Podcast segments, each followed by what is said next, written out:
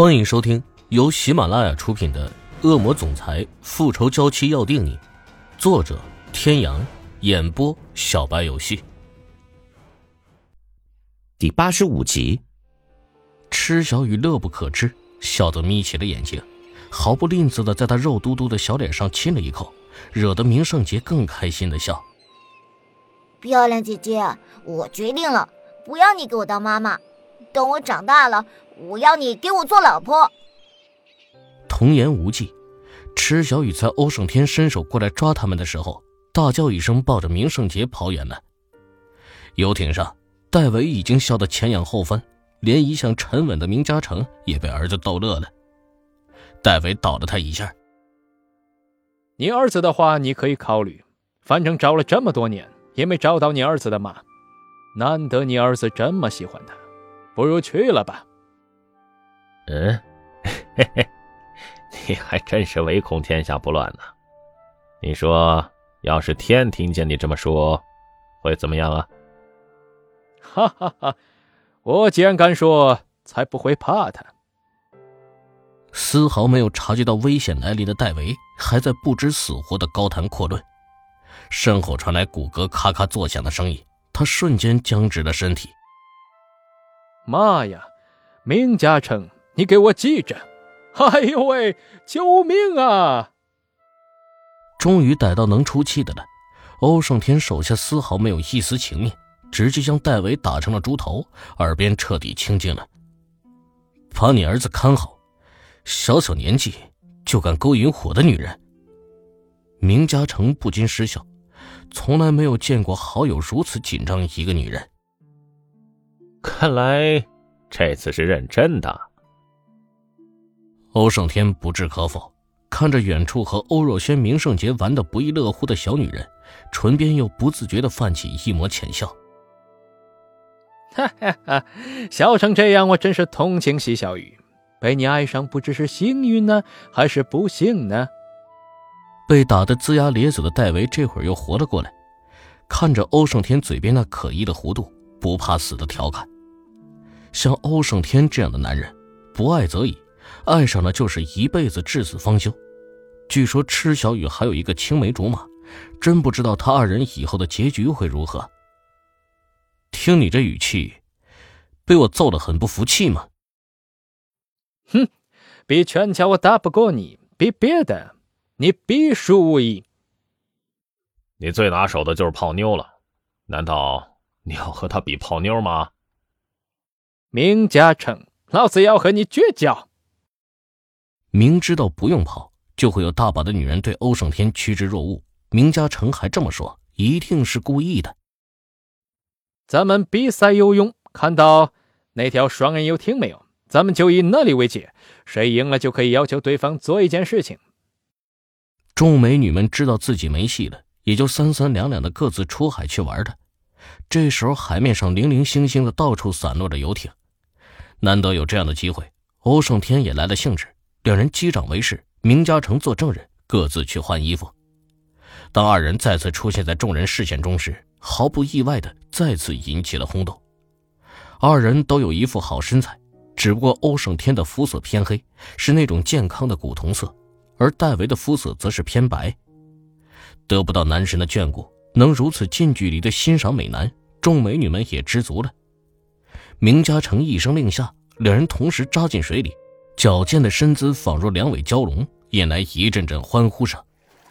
看着他们在水里游得高兴，欧若轩也来了兴致，硬是拖着池小雨也去换了泳装，准备下水。欧若轩生性不拘小节，穿着一身蓝色比基尼，火辣的身材一览无余。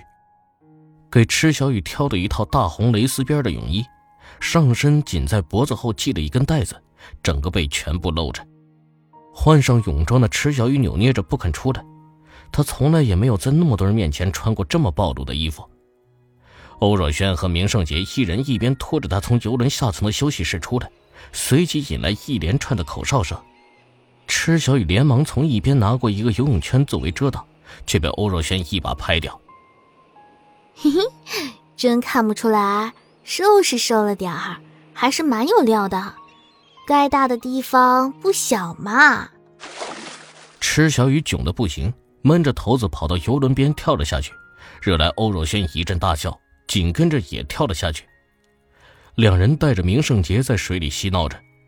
到达目标正在返程的欧胜天，远远的看见水面漂浮着一抹鲜红，他一眼就认出了那是他的小女人。仔细一看，居然那么暴露，瞬间气儿不打一处来，犹如装了喷射器一样，几下就把戴维甩在了身后。一直都只注视着欧胜天的关莲娜，在看到本来还很悠哉的男人突然间发了疯似的朝这边冲过来，他只消一眼就明白了他的意图。对那个女人的占有欲，竟然已经到了这个地步了吗？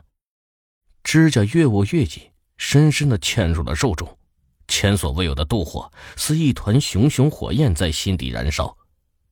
他慢慢的退到游轮尾部，抓着桅杆的手一松，却在快要翻出围栏的时候，被一只大手揽住腰身。回头是明嘉诚那张淡漠的脸。小心一点，海上的风大。意味深长的看了他一眼，明嘉诚转身走开。只是这片刻的功夫，那个男人已经游到了池小雨的身边，一把将她扯进怀里，用自己的身躯牢牢的圈住她，同时牢牢的吻上了她的唇。戴维一脸气愤的爬上游艇，大声嚷嚷着：“我不服，不算，不算。说不起的话没关系，我不介意。小玉呢？”接过明嘉诚递过来的香槟，欧胜天随意的喝了一口。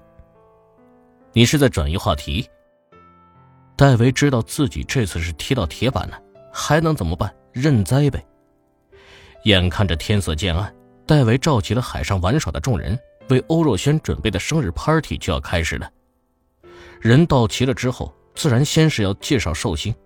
不过其实介不介绍都没有太大关系，上流圈子就那么大。基本上都能叫得出来名字。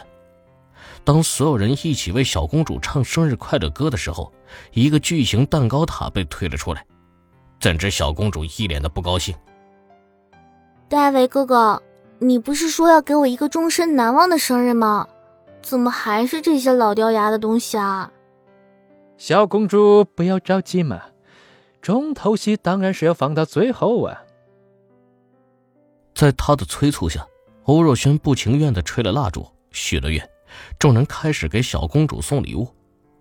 池小雨有些好奇的戳了欧胜天一下：“哎，戴维说的重头戏是什么？你知不知道？”“不知道。”很干脆的回了他三个字。池小雨皱了皱鼻子：“小气男人，不就是穿了一下泳衣到这里玩的？谁不穿泳衣？”终于，一个巨大的、足有两米高的。被包装的非常精致的盒子被推了出来，所有人都在猜测会是什么。欧若轩也是将眼睛瞪得圆圆的，止不住的好奇。小公主，快去拆开你的礼物吧。各位听众朋友，本集到此结束，感谢您的收听。